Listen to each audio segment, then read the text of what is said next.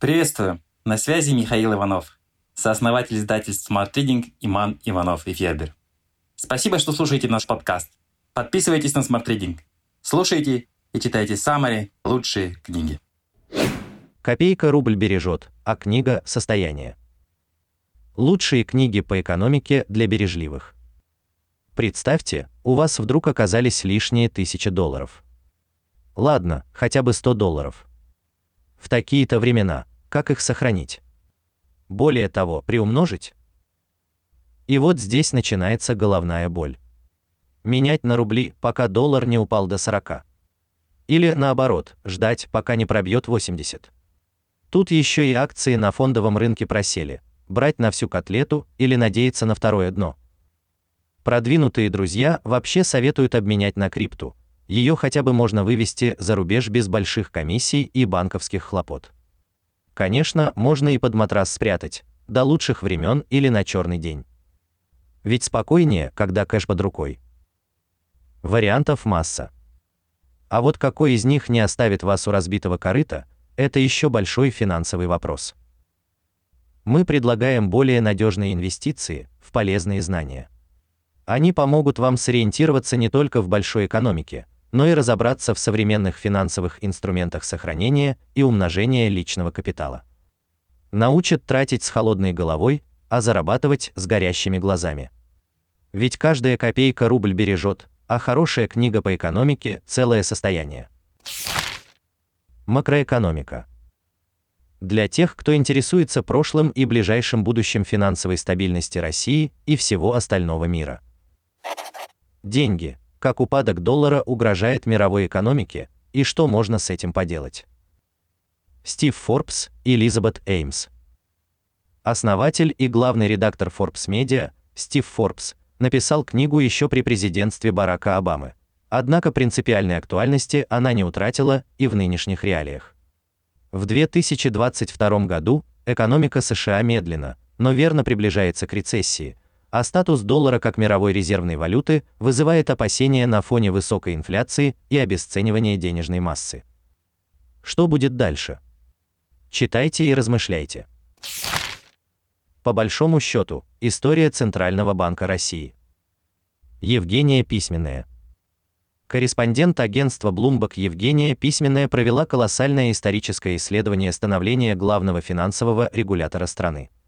От силового захвата российского отделения Госбанка СССР в 1990 году до назначения Эльвиры Набиулиной главой Центробанка России через годы кризисов, дефолтов и экономических реформ. В чем сегодня предназначение этой финансовой структуры? Отстаивать интересы народа или обслуживать действующую власть и потребности элиты. Микроэкономика для охотников за компаниями-единорогами и тех, кто подумывает о собственном прибыльном дельце. Акционер. Большие деньги на маленьких компаниях. Валерий Золотухин.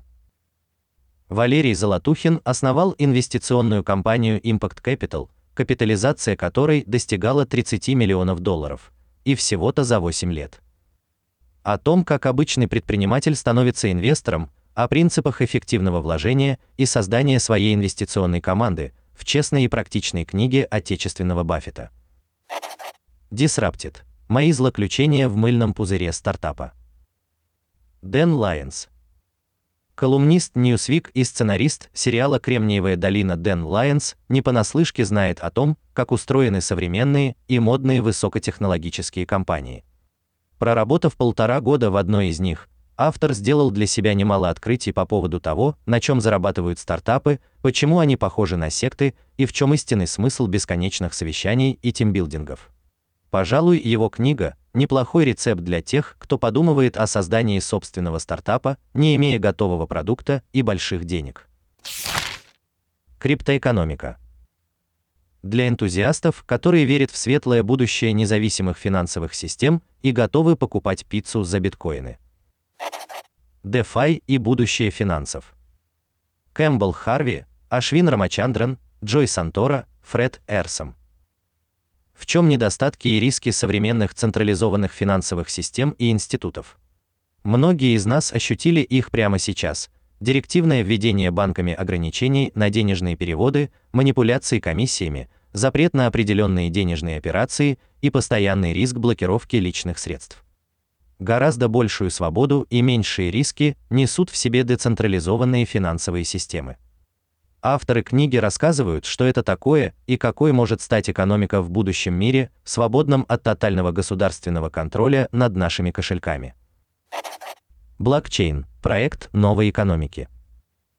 Мелани Свон. Слово, которое слышал каждый, но не каждый понимает, что это такое блокчейн.